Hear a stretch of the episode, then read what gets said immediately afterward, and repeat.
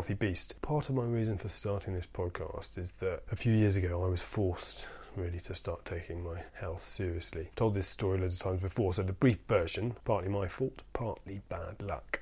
Ten years ago I was on a stag do, everybody very, very drunk. That's the my fault bit.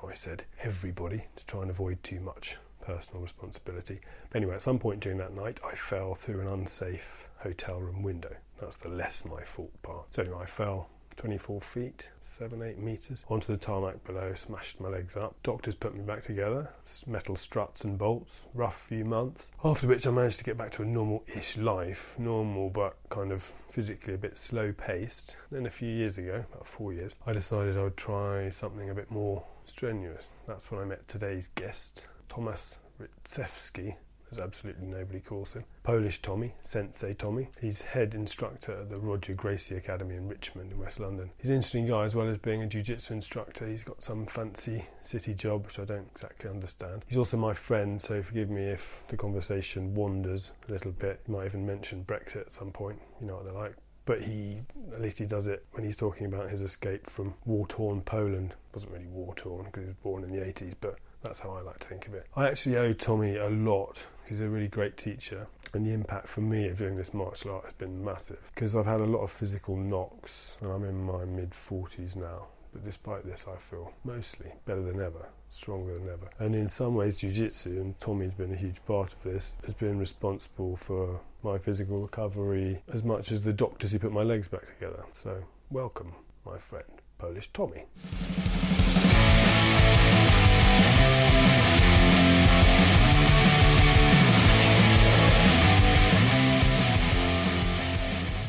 Yeah, can you hear me right? The only thing I would ask, if you um, have you, to sit well, up straight. No, the only thing is, if it's Oh. basically me coming around and breaking your balls. You know I mean? So I have to, sit, around, so I have to sit here like I'm, yeah. On the but I knew- I knew you were going to be difficult. That was the thing. We discussed this before, didn't we?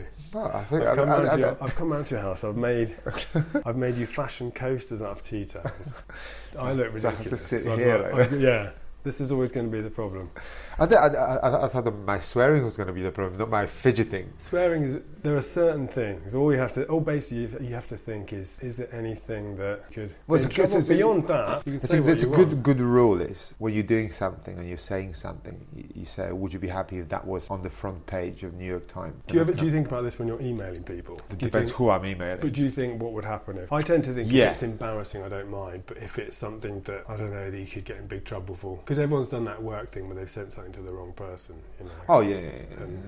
Some of the things people write on some WhatsApp groups, you think you could, if a list of, if some people's employers would see the things they've No, but easily, but that, that, that- I guess the bigger problem is that you can like be the passive recipient of filth on WhatsApp, and you can Mm. get done for it, right? Because it's on your phone. So if you have the settings that you save every video that people send you, and then somebody looks at your phone, and it doesn't matter if you've seen it or not, actually, because but because it's stored on your phone, Is Then- that enough? yeah, it's done enough to get you done. So. So this is so this is Crazy going in an unexpected Yeah, direction. I, don't know, right. I wanted to ask. I wanted to ask you about being fit and proper in another way. the fact that the fact that you are now um, British, right? yeah, You've renounced your Polishness. I have not. I didn't have to renounce my Polishness. I, I Did just have to. I, I just had to swear my allegiance to the Queen and, and, and say that I'm going to respect and obey the laws of the land. For most people who grew up here, you hear these things about the citizenship tests, and the, the one thing I notice is they ask them questions that I don't know the answer to. Yes, I had this thing in the office where so so that's the life in the UK test, the famous one, yeah. which you have to do when you apply for your for your residency, actually, or, or citizenship. Yeah, um, and it's it's this this test where you have to have like a seventy percent pass mark, um, and they do ask you some some funky questions. But I had a book in the office with with sample exams, and I used to offer it to my British friends from the office and told them like you know we'll go even odds for a fiver or for a tenner if you can actually pass the test. So if, if British people could get 70%, Yeah, yeah, and then none of them managed. none. None. What sort of things are we talking? What like, so? So, so you you get the, the kind of the easy ones where they ask you about you know the, the, the big cities or the capitals to more obscure ones, which is like the past Olympic gold medalists to even more obscure ones where you know historic dates. Like I mean, you got to know about Daley Thompson. I think that's yeah, yeah, that's yes. fair- that's so. Steve Redgrave is a, Yeah. is, is a popular question, but um, Pinsent's all right. Don't worry Yeah, about that. But yeah, you got to know he the did, he, main he did well with the banner when he was carrying it in one hand. That was kind of very impressive. Yeah, So it's a funny anecdote, you know, like the. Uh, I think he did it because there's, there's some some Russian guy in the '60s that carried it in one hand, and he kind of. Oh, which ones? Who, who did this? Which which of them? Like So- Daley or No, Pinsent. oh, Pin, that was Pinsent. yeah, when he was the the, the, the carrying the banner for yeah. for I UK, yeah. he, he did it in one hand, and, and kind of that was that was because he saw some Russian guy in the '60s or something. I think he was a weightlifter who carried it proudly in one hand See, in front of him. I didn't know about this. I'm automatically failing my citizenship test if I wasn't already here. No, but the, the, the real difficult questions are the, the one like what percentage of population of the UK lives in Scotland, or what percentage of the population of the UK is Hindu. See, nobody knows that. What Literally, you, you know it for about I- two days before the test, and then you instantly forget Yeah. it. This, it's not the brain has this amazing mechanism of just clearing that information out, and you forget it really, really quickly. But is is there? What are the benefits to doing it? What do you? I think it just filters the lazy ones. I would say. Do you mean But is what that, you- that requires what you, to what do change- some? What changes in your life now that? Oh, so, so, so you mean the test or the yeah, yeah, well, yeah. No, I understand that the reason that the test is to keep those those sort of people happy that say they come over here and they don't learn the language and they. Oh. No, I, I, I, I, I think that I think the test is like it's it's a bit like you know like when you have to write a covering letter for a job interview, right? So it's kind of like they make it a little bit more difficult for you to do it, so that you actually have to put some effort into doing it. Right. So you know, like when you if you only send your CVs, then you can send it to 150 places, you know, in a day. But if they make you fill out a form or something like this, then they, you know they, they automatically filter out people who, who are willing to spend a bit of time doing this. So I think it's kind of the same in the UK, you know, like with with this test. I don't think anybody who who who kind of like governs or, or kind of is in charge of this test thinks that this test is in any way necessary for somebody to be a Brit. I think it, it's more about the fact that you know that you, you, you put an obstacle, and so you, you're only getting the people who are actually going to make a conscious effort to, to do it. I think so. And why did you decide to do it? What was the Because? Theresa May said that I should not worry about. As soon as she said, "Don't worry," you started Yeah, as soon as the, as soon as the prime minister says, you know, you should. There's nothing to worry about. Then you should start worrying about, and that applies internationally. That's probably that's probably a good way of looking at lots of things, isn't it? Don't worry. As soon as someone says like, Well, if your builder comes to you, I'm sorry, it's a Polish person has to bring up the builder, right? But like if you, talk about what you know, Tommy. That's Yeah. the thing. if your plumber yeah, comes okay, to your, here we go. On- calls you up when you're in the office, stick to your area co- of competence. If your plumber tells you, like, calls you up and says, uh, "Listen, there's a leak, but uh, don't worry about it. I got this," then that's when you have to get an Uber and come home and contain the damage.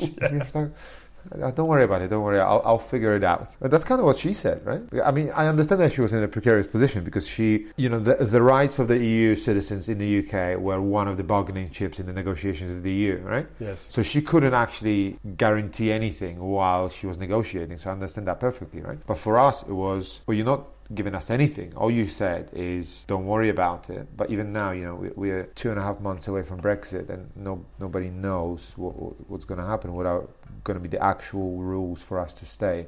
Whether we'll automatically be allowed to stay, or whether it's going to be, you know, the case of they're going to introduce some sort of like a point system for for like in Australia, you know, like the special skills age. I try very hard in all, all areas of my life, try not to discuss Brexit at all at every opportunity. But did you, as a person who's not from here originally, did you feel any different? But I think for us, like Brexit definitely had more of an emotional, m- emotional impact. I mean, I mean, so, so the, the, political debates are very much about like the merits of remaining in the UK or not and stuff. But the night of Brexit uh, votes, like the Polish Cultural Centre got trashed, right? Hmm.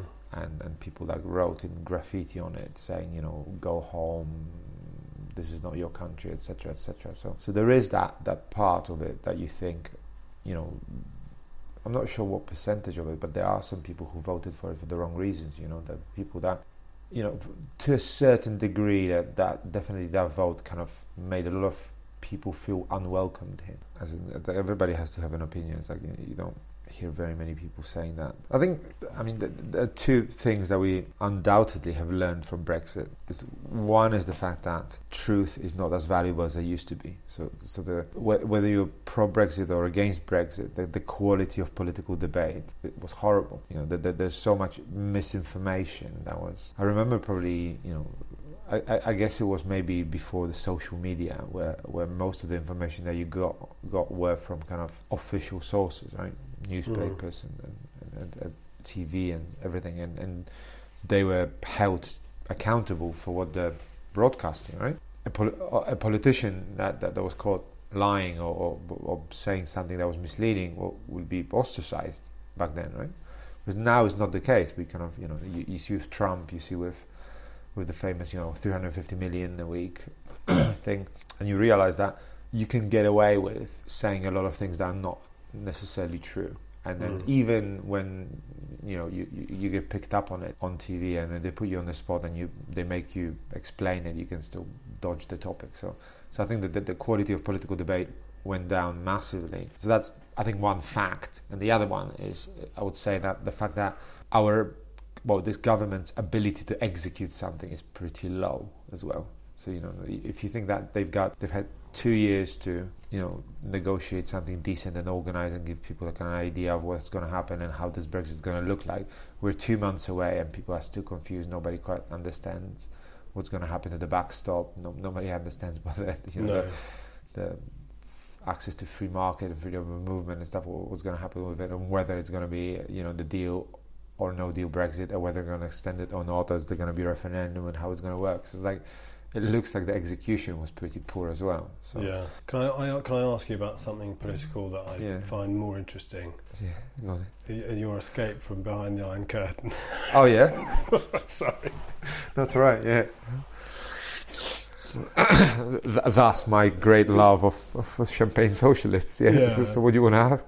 So, so you, you and David Hasselhoff coming over the wall. So David was the one that kid. brought you it down, still, really. You were, you were, I mean, I think he, he genuinely believes that he was uh, a, a pivotal figure in the the, the the, kind of collapse of communism, and he brought down the wall. Really, I mean, he gets some credit, but I just don't think he gets enough. No, definitely not. You know, he's such a massive star in Germany. People don't realise it. yeah, yeah. He's a, he's. A, I mean, okay. He, so once we've acknowledged David's role, you were still a kid, right? Yeah, I mean, yeah. I was. I was. So when were you born? You were born in '83. So I was. I was six when things started to. Well, I, I guess things started to change in like '82, but uh, the the real fast change started in like '89, right? So I was six. But um, obviously, it was a gradual change and stuff. So you know. What were you kind of aware of as a kid? You Uh, it was nasty. The communism, there's no way to, to, to kind of sell it to me anymore right? because you know, I, I remember. No, I, I remember what's, what's bad about communism. So I remember my mum trying to buy cutlery or, or, set of plates for the house, and then you had to wait in a queue to this, to this government whatever bureau official that kind of would allocate you a permission to buy it. So she had and then the, the, queue was so long that it was overnight. So so it was formed of people in cars. So she slept in her car overnight to be able to be allowed to buy a set of plates the next day.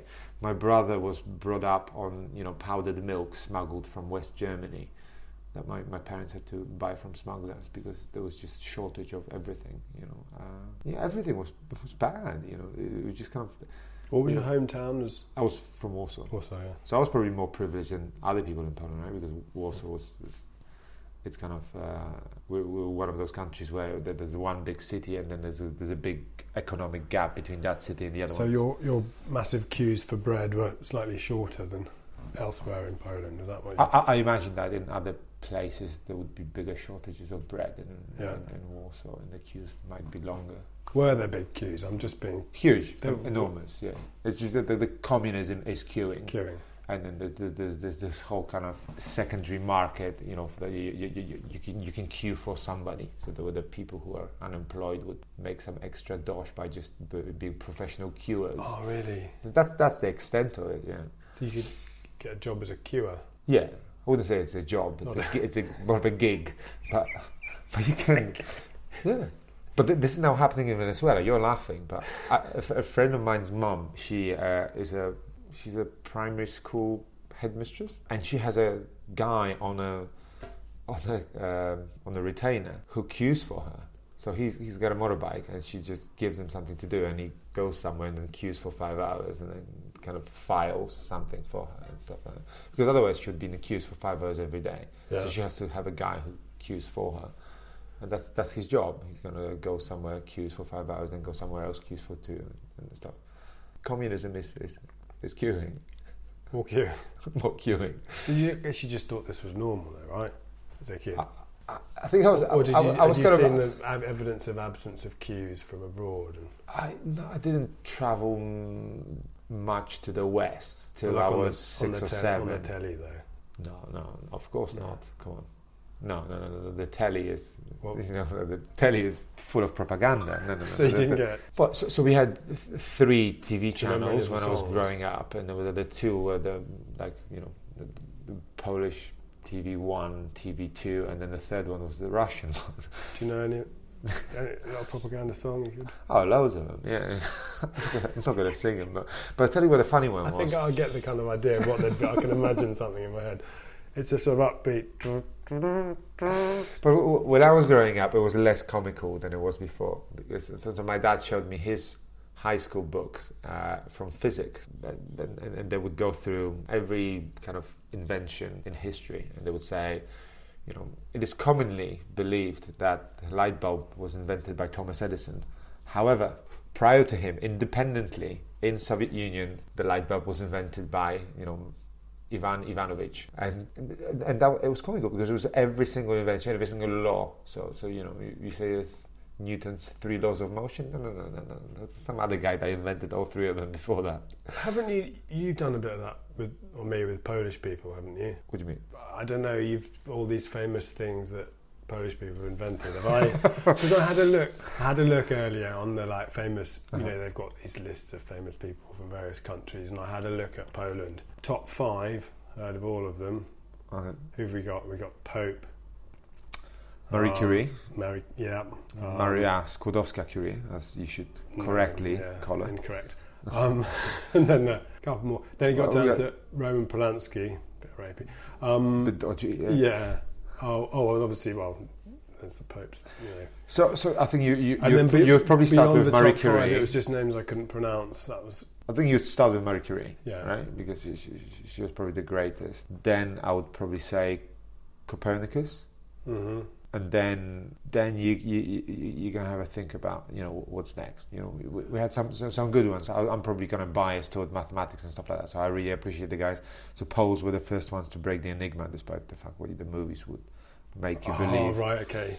So you've been wrong. It, it- no, it's, it's been mentioned actually in, in in the latest movie, the one with Benedict Cumberbatch, that the, the, the their kind of algorithm was based on a Polish design. Another interesting one that not, not many people know is, is this guy called Stanislav Ulam, who actually holds the patent for the hydrogen bomb. So he was one of the, the, the kind of prominent mathematicians working on the Manhattan Project. But then, I think if you ask most Polish people, they wouldn't know about it. But, but Do you think they're very proud people, Polish of the country?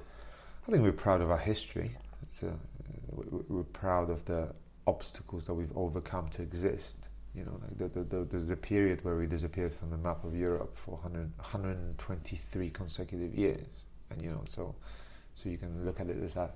You know, there's probably like three generation could have been born and, and, and died without having a country, and yet you know the culture and the language survived. So it's, that's something. You know, it's, Mhm. it's a strong identity to, to be able to pull that off. So how old were you when you left? I was 18. And what were you thinking? What you just got to get out of this place, or Uh, I, I, I think I just tasted the freedom a little bit. So I went to Spain for a year, uh, and then How studying come? studying in Spain could not be more different than studying in Poland. I, so I loved traveling always, and I loved learning languages always, and it kind of um, we had. There we go. This is when I'm going to get into trouble. yeah. So, so I applied for a scholarship to study in Spain in English, and they uh, and it was all going well. And at, at, some, at some point, they, they informed me that I can no longer go, and I was like, "Well, why is that?" And they said, "Oh, because you have to s- study in Spanish. They don't have haven't opened the course in, in English." So I just put on the application, like, "No, no, no, I, I speak fluent Spanish." I so this didn't. you spoke English well, or I spoke English all right, yeah. okay, and, and Spanish. Zero. So you just, Nada. So you, So I just you did a little lie. a little lie, And a mentirita. Mentirita. and uh, yeah, but my, my, my the, the guy in charge of the scholarship was not. he couldn't um, he couldn't verify it, so I ended up going, and then it, it, it was amazing. You know, So you arrived there to do a, a course. What was the course? no, so it was, it was Erasmus, so it's kind of Okay. like a, a year exchange abroad. Where But you're supposed to speak fluent Spanish already. yeah, I didn't. No, No, I had to learn over the summer. How um how how how much did you have by the time you got there? Not very much. No, it was kind of very uh, very basic. But, you, you, but, but, but the Spanish people are pretty chatty, so it's kind of Yeah. this one language that you can learn by osmosis and by chatting to people in Spanish because Oh, they yeah. will they will chat to you. They're not like the French. I mean, I like I like the I like the French after a while, but doesn't no, sound I- like you no, do. I do. I like I like the people. I like the country, but they're, they're they've always they take the attitude. Yeah, you speak French, but Mm. you, you, you should speak it better. And they all they all try and test you. Whereas whereas Spain and and Italy, they're they're pleased you're making the effort, Yeah, yeah, and they don't mind it that you're a bit rubbish. They'll they'll help you out. yeah, yeah. No, definitely. That's a, definitely. that, there's an attitude I've seen There's- so many times. There's this kind of curve where you, you know, at first you speak Spanish so badly that people kind of like don't talk to you because it's too much effort, and then you kind of, then you are you're in the kind of sweet spot where you speak Spanish but so badly that it's cute, and that's when the, Mm. the, the, the girls really like you. But then and then you get too good at it, and they think, no, no, this guy, this guy's Spanish is too too good, so he's probably been here for too long. Where were you, Madrid? But amazing city. So you lied to get yourself to Spain. Yeah. Learned the Spanish. Then what? Yeah, then I think it just kind of I really liked how different it was. I really liked the, people. They were, you know, very very open, very energetic, they're um, very outgoing. You know, you, you instantly make a lot of friends, and the weather was significantly better than in Poland. So I really liked it. And then I came to Poland. I had to do six more months to finish my undergrad, and then I came to the UK. Why the UK? Oh, because of Roger. Yeah, because of Roger Gracie. So when, at what point did jiu-jitsu become influential in your life and this? So I started jiu-jitsu a year before I went to Madrid. So, so, so it was it, it was very important to me very early, very when when I started. So I did a year of jiu-jitsu before I went to Madrid, and and kind of like going to Madrid was already driven by the fact that I, you know what, Fabricio Werdum is in Spain. I'm going to go and train with him because I could go out. There's a few different places where I could have gone. So my, my university had this this arrangement with uh, Copenhagen, with a couple of universities in Germany, Oxford Brookes, and a couple of other ones. So so my, you know, I thought Madrid, good weather, good jiu-jitsu. You know, maybe that's the the best one to go. And then afterwards, when I came back to Poland, I thought. Well, where do I want to live? There's outside of Poland, and I thought, oh, UK would be pretty good. The other driving factor was the fact that my master's degree was not they didn't open it because they didn't have enough candidates that year so had i not gone to study something would have had to go to the army for a year which is not fun So is it still compulsory then? not anymore no no, no, no. i think they, they, they, they kind of like scrapped the compulsory one a few years after Yeah. after mine so it's like somewhere around 2006 i imagine but So the, when you did you started jiu-jitsu in Poland, was wrestling a big thing there? Did people do that at school? not in schools anymore No. No, not in schools. But um, although my my primary school did have a wrestling room, so th- there was like a small room just with a wrestling mat, just just for that. So the this kind of the sport academies that teach you wrestling and stuff like that, they were government run, state sponsored, So so, they were free. So you didn't do. I didn't do it because my mum didn't want me to have cauliflower ears. So you know, my, my, my grandfather was a he was a wrestling referee and he was a president of the National Wrestling Federation. So if anybody was meant to do wrestling, that would be me. But because my mum had to spend her weekends watching my grandpa referee wrestling matches, and she hated the grunting and the cauliflower ears. Then me and my brother were forbidden from doing it. So I'm looking at your ears now. They're not. Yeah. They're not the worst cauliflower. It was a difficult conversation with my mum when I showed up with a bandage around my ear. Did yours go? Oh, did yours happen one by one? So, so the first one happened accidentally. I was training with a guy who was a bit spazzy, and he accidentally kicked me in the head. I have very flexible ears, believe it or not, and I got kicked. But like the moment that he kicked me, it blew up. The the the, the, the, the kind of the person draining it didn't do a proper job, and kind of after they've done it the first time, it kind of lost its elasticity a little bit, and uh, and from then onwards, it's kind of started growing. But I haven't, you know, touch wood, haven't had a, any more since then. So. Do you find in your in your professional life Mm. because you do a you know serious grown up job, Mm. financy thing that I sort of. I'd, I'd like to think so. Yeah. How do the how do the ears? Everybody thinks that you're a rugby player over here. So so so here people just assume that you that, play yeah. rugby, and then Which over is, here which rugby is is more a acceptable than than rolling around fighting def- to- definitely. to a lot Yeah. of people. So normally normally people just ask you what position you played. That, oh, Mm. did you play? I thought you'd be bigger. Oh, Yeah. that kind of thing. Oh, rugger man, are we? yeah, exactly. Yeah. So uh, in rugby, for whatever reasons, is a bit of a posh sport. So, so it's good. yeah. so people look I at you and say, "Oh, so you play be- rugby?" Oh, cool. especially in, in, in West London. You know, there's Yeah. loads of. So you can legitimately be a, a good citizen in, the eyes With- of these with- people, with and funny ears. ears. So, you, but then, However, when you travel, it's but then, but then, I guess people, if people know you a little bit professionally, they'll know you're Polish. They might get talk to you. They know you don't play rugby. They know that you get it Yeah. from scrapping with other men. Do they then? Because it used to be like when I was growing up, people doing martial arts was a little bit of a kind of, um, you know, it was a minority interest, and it's changed a lot now. But I don't know if I, I, I don't think it ever held me back in, in any in any way. I think it was just uh, a very very good conversation starter. A lot, especially when I was traveling. I- when when I went to Cuba, I probably had. 20 random conversations just because people see your ears and you're obviously a gringo so they kind of look at you and say oh, okay cool yeah yeah let, let me chat to you and so and and kind of professionally I think it was along the same lines that people kind of assume that you do rugby and when you tell them that you don't do rugby that you do something else they're actually interested in what you do and, and stuff so I think in a bizarre way it was it was a good thing you know, yeah, I suppose it's interesting. They can tell you, I guess, that you're not a hooligan. yeah I'd, I'd like to, I'd like to think so yeah. I think jiu-jitsu is quite it's civilized, really, isn't it? Yeah, it is. It is definitely. It's a cerebral sport.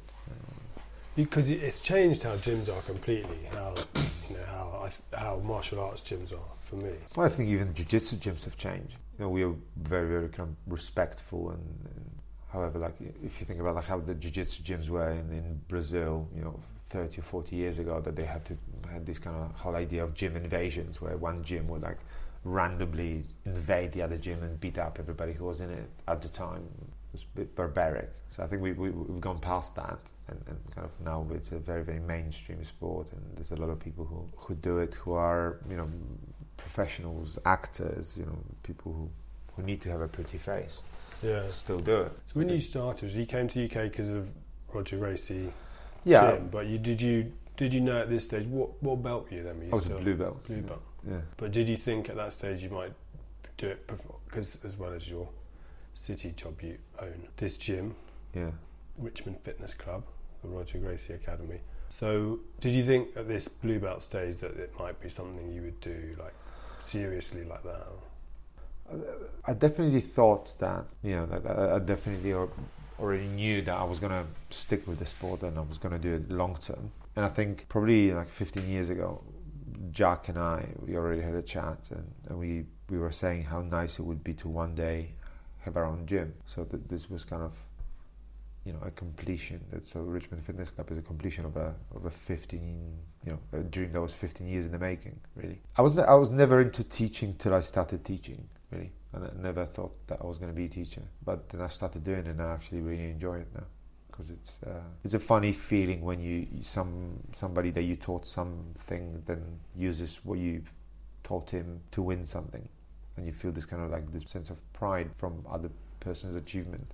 Mm. So it's kind of you know unless you have kids, that's not easy to you know to come about? I think it's, I think there's so much value in, in in helping anyone do anything, but yeah, when you see someone do jiu-jitsu and they've maybe they've never thought they'd do anything like that or they thought that Mm. that chance to do that in their life has passed and to see them picking it up and getting into it Oh, the- I mean, the, the, the, there's loads of stories where, where that, that kind of put the smile on your face, and, and you know, people winning competitions is one of them, right? But then you have other ones where there's one guy who you know who was pretty bad with alcohol, and all of a sudden starts doing jiu-jitsu and, and goes clean and you know uh, wins against his addiction. There's like another person who calls you up and says, "Oh, I was walking home by myself, I got you know attacked by some guy, and she was able to defend herself."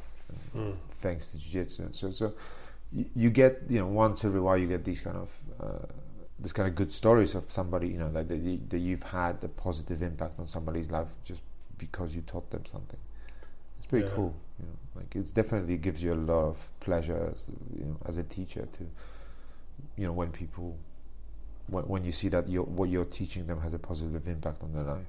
yeah I think it's, a, it's it seems to be anyone that anyone that doesn't hate it and immediately leave and anyone who Mm. can stay more than a, a few classes other than you know inevitable injuries that you get it seems to have a huge positive impact on everybody Yeah, definitely. I, I, I can't think of a single person who you know whose life fell apart because of jiu-jitsu. I think it's always you know it's always been a very very positive impact. I mean, when I think about myself, like what what a positive force jiu-jitsu has been in my life. So I went to finance because one of my best mates from jiu-jitsu was a finance guy, and I started spending time with him, and he kind of taught me about you know how banking, finance, and all that stuff works. So that's why I ended up in finance. You know, I ended up in the UK. So I went to Spain and learned Spanish because I wanted to learn jiu-jitsu in Spain, and I kind of kind of came to UK, you know, because you know I wanted to work here, but also because that was the best jiu-jitsu available in Europe at the time. I think still is. So it's had an enormously positive effect on my life, and and and also in a, in a way that I've evolved as a person. So I was actually talking to somebody today about this, and, and I said like my ability to remain calm under stress, under you know is all due to jiu-jitsu. You know, that's not a skill that I acquired in any other way. And it's very, very important in finance to be able to do it. You know, especially when you're when you're day trading or doing anything that, that requires you to think clearly under pressure. You know, that that is something that I've learned from jiu-jitsu. Well, def- what is it, do you think, uniquely about jiu-jitsu that gives you that rather than... so well, jiu-jitsu is as close as you can get to a kind of real fight without kind of having serious damage to your body on a daily basis, right? So, so, so in jiu-jitsu, you, you spar at almost 100%, right? So it's a very, very high intensity in a controlled way that you, you don't get injured, right? I mean, you, you wouldn't be able to box at the intensity that we do jiu-jitsu on, you know, on a daily basis because you you'd be concussed constantly. And and it's a very very cerebral sport where you have to kind of solve problems, figure out ways out of situations, you know, under pressure where somebody is attacking you constantly. So I think it's uh, maybe not unique, but it's it's it kind of like puts you in those situations constantly. So the, the amount of repetitions that you're, you're you're constantly under under threat, and you constantly have to fight your way out of it. And, and the and way what- that you have to do it, I think perhaps the, the way I have to do it is you have to remain calm, right? Because if you start spazzing out, then you you you, you kind of lose energy and, and, and kind of and lose. Right? And there's nothing more real than not being able to breathe anymore. yeah, yeah, exactly. if- yeah, And, and, and that feeling of you can't breathe, that's when you panic. yeah, exactly. Yeah, yeah. So, so, so if somebody choking you, you know, like panicking is the Mm. worst thing you can do because then you you're gonna run out of oxygen faster, right? So you almost have to kind of almost calm yourself down and slow down your breathing as you're escaping, Mm. which is very very counterintuitive. But I think you do because you maybe without realizing it as well. Because things that you do in jiu-jitsu, as you say, you can be can be on the point of passing out. yeah, In in wider life, in professional situations, you're I'm very aware of how much time you've got for everything. You know, so if someone's talking to you, someone's asking you questions, you're like, okay, well, you know, okay, you can ask me a question. Mhm. I might not know the answer, but I've got, you know, you're, you're in no physical threat. You've got time to think about. It. Everything's okay. Most of the things people panic about, like you know, speaking to people, potentially embarrassing yourself, they're okay. Really, they're not. Yeah. They're not things you have to fret about. But I think because because most people don't have real things to worry about in their daily life, they don't do something where they're under physical threat. They kind of you recalibrate yourself to worry about shitty little slights, you know, and like people bumping into you and, and things that things that aren't important. I think people It definitely puts things into perspective. Like I mean, lowers your ego. That you know, the moment that you show up in a jiu-jitsu gym and like a fifty kilogram scrawny, skinny guy chokes you out five times in four minutes, it kind of like just puts things into perspective. And, you know, Mm. like, takes you your either, ego you, down either, a notch. you either do what half of people do and never come back. yeah, possibly. yeah. Yeah, it's true. There are a lot of people just they don't like it they don't. It's not for everyone. don't come back. I think it's, it's definitely not for everyone. I mean, there, there's some people who just like I can't imagine a germaphobe doing jiu-jitsu. Like, There are, yeah. I mean, everyone has those moments where they think, "Mm, yeah, yes, sometimes it can be distasteful, but you know, did a dude really need to wear a singlet? You know, singlets should yeah, not be should not be allowed. Should not be allowed. Ah, yeah, Are you back training full strength now? yeah, getting alright. getting there, getting there. Yeah. I've got to force myself to take some time out. Well, before Unfortunately. what you done? My old injury, you know, my, Which which one of you know, I broke my legs Ah, yeah. years ago. Uh-huh. Um, do you want me to show you my uh, my uh, X-ray? Oh well, Will it gross yeah, you out? Hang on a sec. yeah, go on. in. I'm gonna grab it and I'm gonna unplug myself. Jesus. So is, the, so was this? Is this like the X-ray of your Well, so ankles, or was this? yeah, it was giving me. I mean, you could you could argue. How you're, you, you're not squeamish, shy.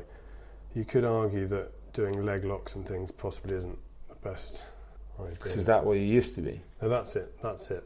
Is what it is. Yeah, that's it now. So you still have those. Yeah. You still have those all those bolts in your leg. yeah. And a couple of them. See, look, Are that, they, are they going to take them out? that one there's snapped. You can see. Oh, the bolt snapped. Yeah.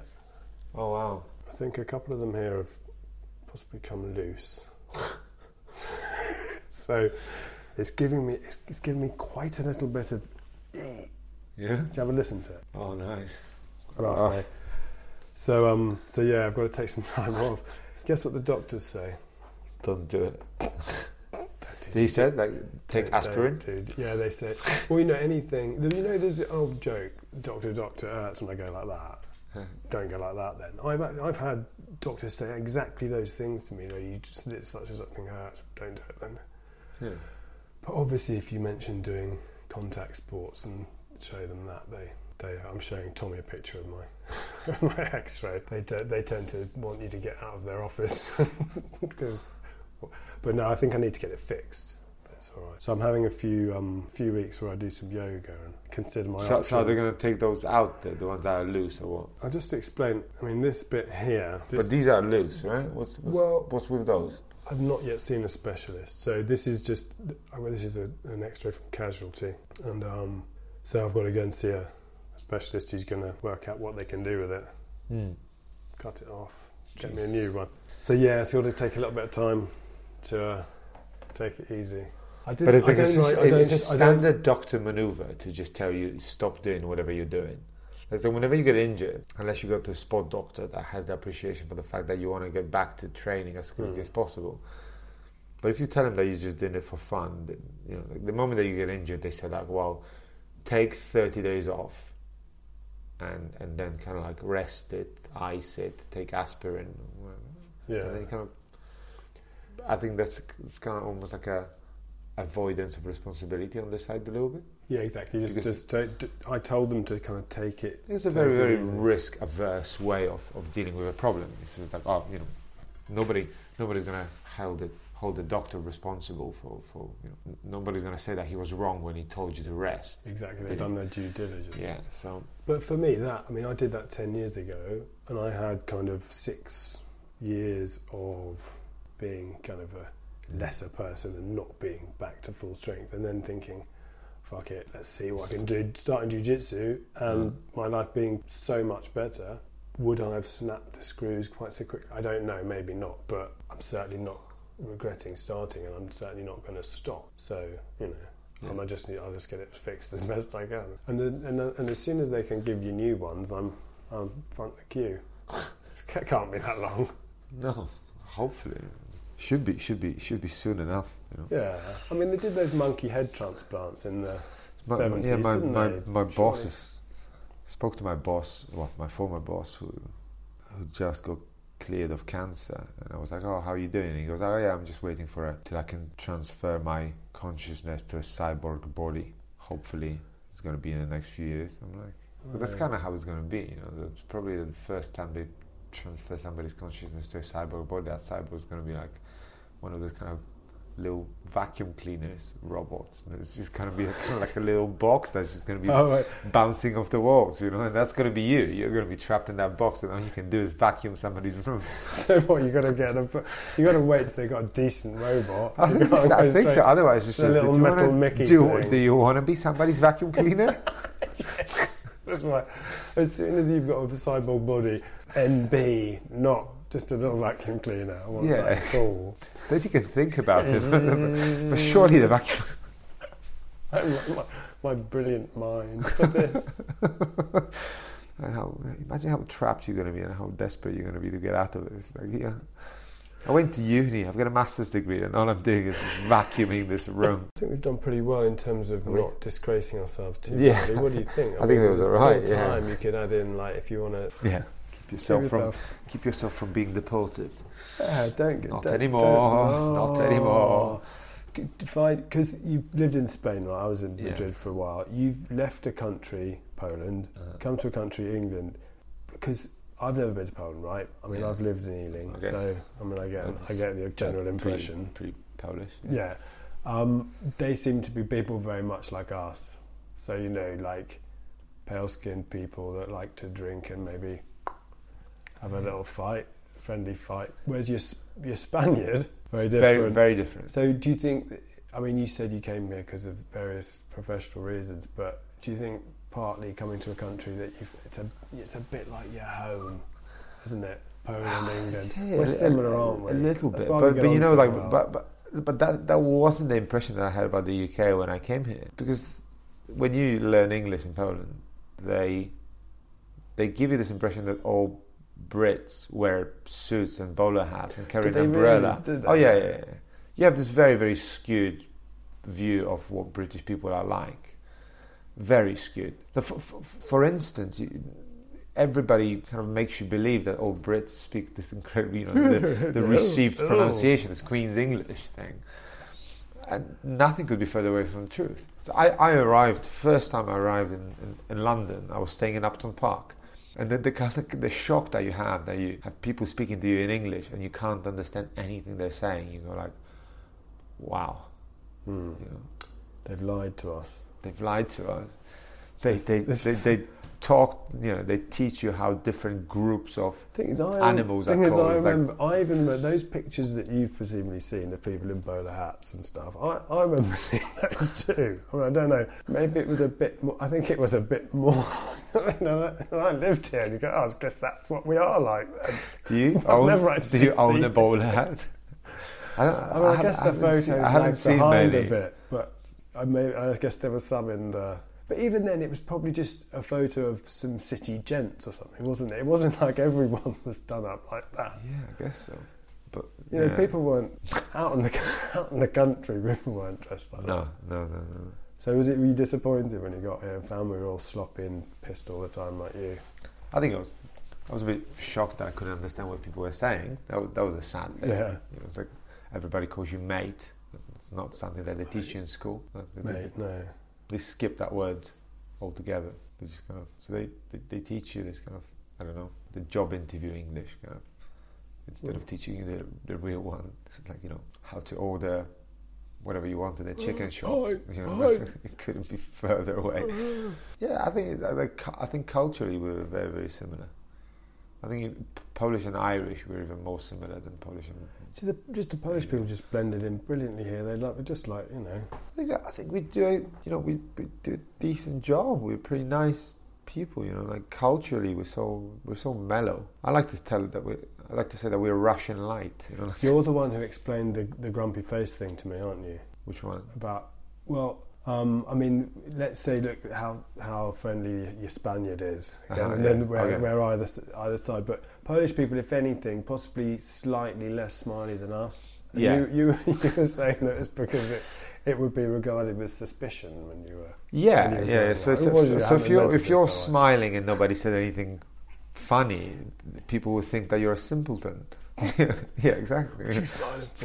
yeah, yeah. It's like, Were you which which was funny. It was, it was exactly what was happening in Spain. People were like, "Oh, why are you not smiling?" I was like, "Why should I be smiling?" It was like, "Have you said something funny for me to smile?" It's like if I stand here smiling and you, you know, there's nothing to smile about, you're gonna think that I'm dumb. People are like, "Oh no, I won't." I suppose I've heard about about this country that people from other countries find it strange that people don't make eye contact with them, but Oh. then they maybe don't understand that growing up here, eye contact is a bad thing.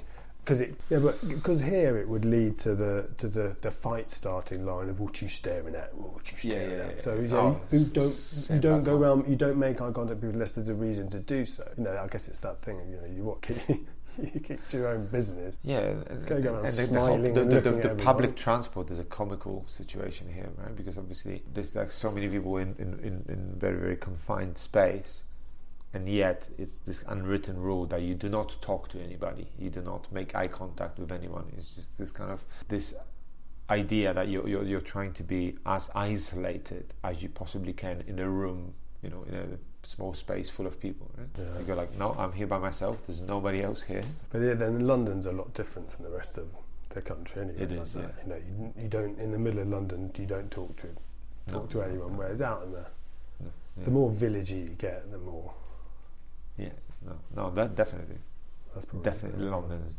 London's very very different than the rest of the country. But yeah, I I think well, I like it here, man. Oh, it's I think great that pe- people are very very friendly, and it's such a cosmopolitan city. I think it's a, you know, which was so you know, if you think about Brexit and if you think No, no, about no, we can't. We can't talk about that anymore. No, No, we've, we- yeah, no, we Yeah. can. We, we, No, but it's I think what, what makes this upset- what makes it's- this city great is all. is it's how cosmopolitan it is. I yeah. think.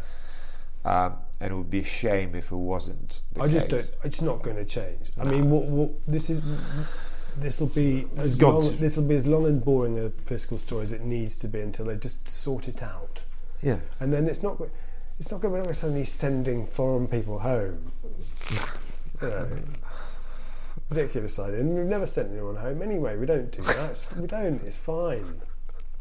it's all going to be good. It's all It's all going to be good. I mean, it's good that you've got your, you know, your whatever you got your badge from the Queen, or do you get a physical? Uh, you, you got a you get a diploma. You You get- you get yeah, you got a diploma. So you got a you got a got that, certificate of citizenship, and you get to uh, get a picture with the mayor. So I have the picture of the, with the mayor of Richmond. It's a fantastic guy, very very funny. Yeah, Didn't know how to mayor. yeah. There's a mayor of Richmond. Yeah, Who was? Is it? Who is it? A man or a lady? it's, it's, it's, it's a man. I'm not sure what his name is, no, did not know he had one. yeah, yeah, you do. Is it gold chain or? Yeah, yeah, yeah. Gold chain and uh, uh, it's called a gown. Yeah, yeah. Really? Shows up. Yeah, white gloves. Was he nice? Did he? Yeah, very friendly. Oh, Funny guy, cracking jokes during the ceremony. It was good. did you invite anyone along? Or Did Mark went, did he? came along, yeah, rec- recorded the whole thing. Oh, So kind of hoping that he would show, show up in his traditional African robes, but he didn't. no. But yeah, no, he's. Uh, it, it was good. It was a good ceremony. You you pledge allegiance to the monarch, and then you As we all, you have a all pledge feel of strongly allied I'm- to I'm the a- monarch. As he, I am a very, very uh, yeah, devout royalist now. yeah, Yeah, for absolutely. Sure, sure. Fit right in. Yeah, I I was always surprised by the UK that you guys haven't gotten rid of it. But you know, Uh, well, just like a I normal, why can't you get rid of the monarchy like a normal country? We're done with getting rid of stuff. It's all fine. Just let it tick along. It's all, with- it's all good it's all now. good. There's nothing to worry about. Just don't change anything. Just, just Don't ask it. too many questions. Yeah. Right, Tom, we've got to wrap it up, man. Yeah? Pleasure for doing Good. it. Oh, mate. mate, pleasure's all, all mine. Hopefully, you get enough interesting stuff out of it. you can you can botch something together, Yeah. Cut a few bits out and I'll be cut a few bits up, and it's just Good man. Thank you. uh, pleasure, man.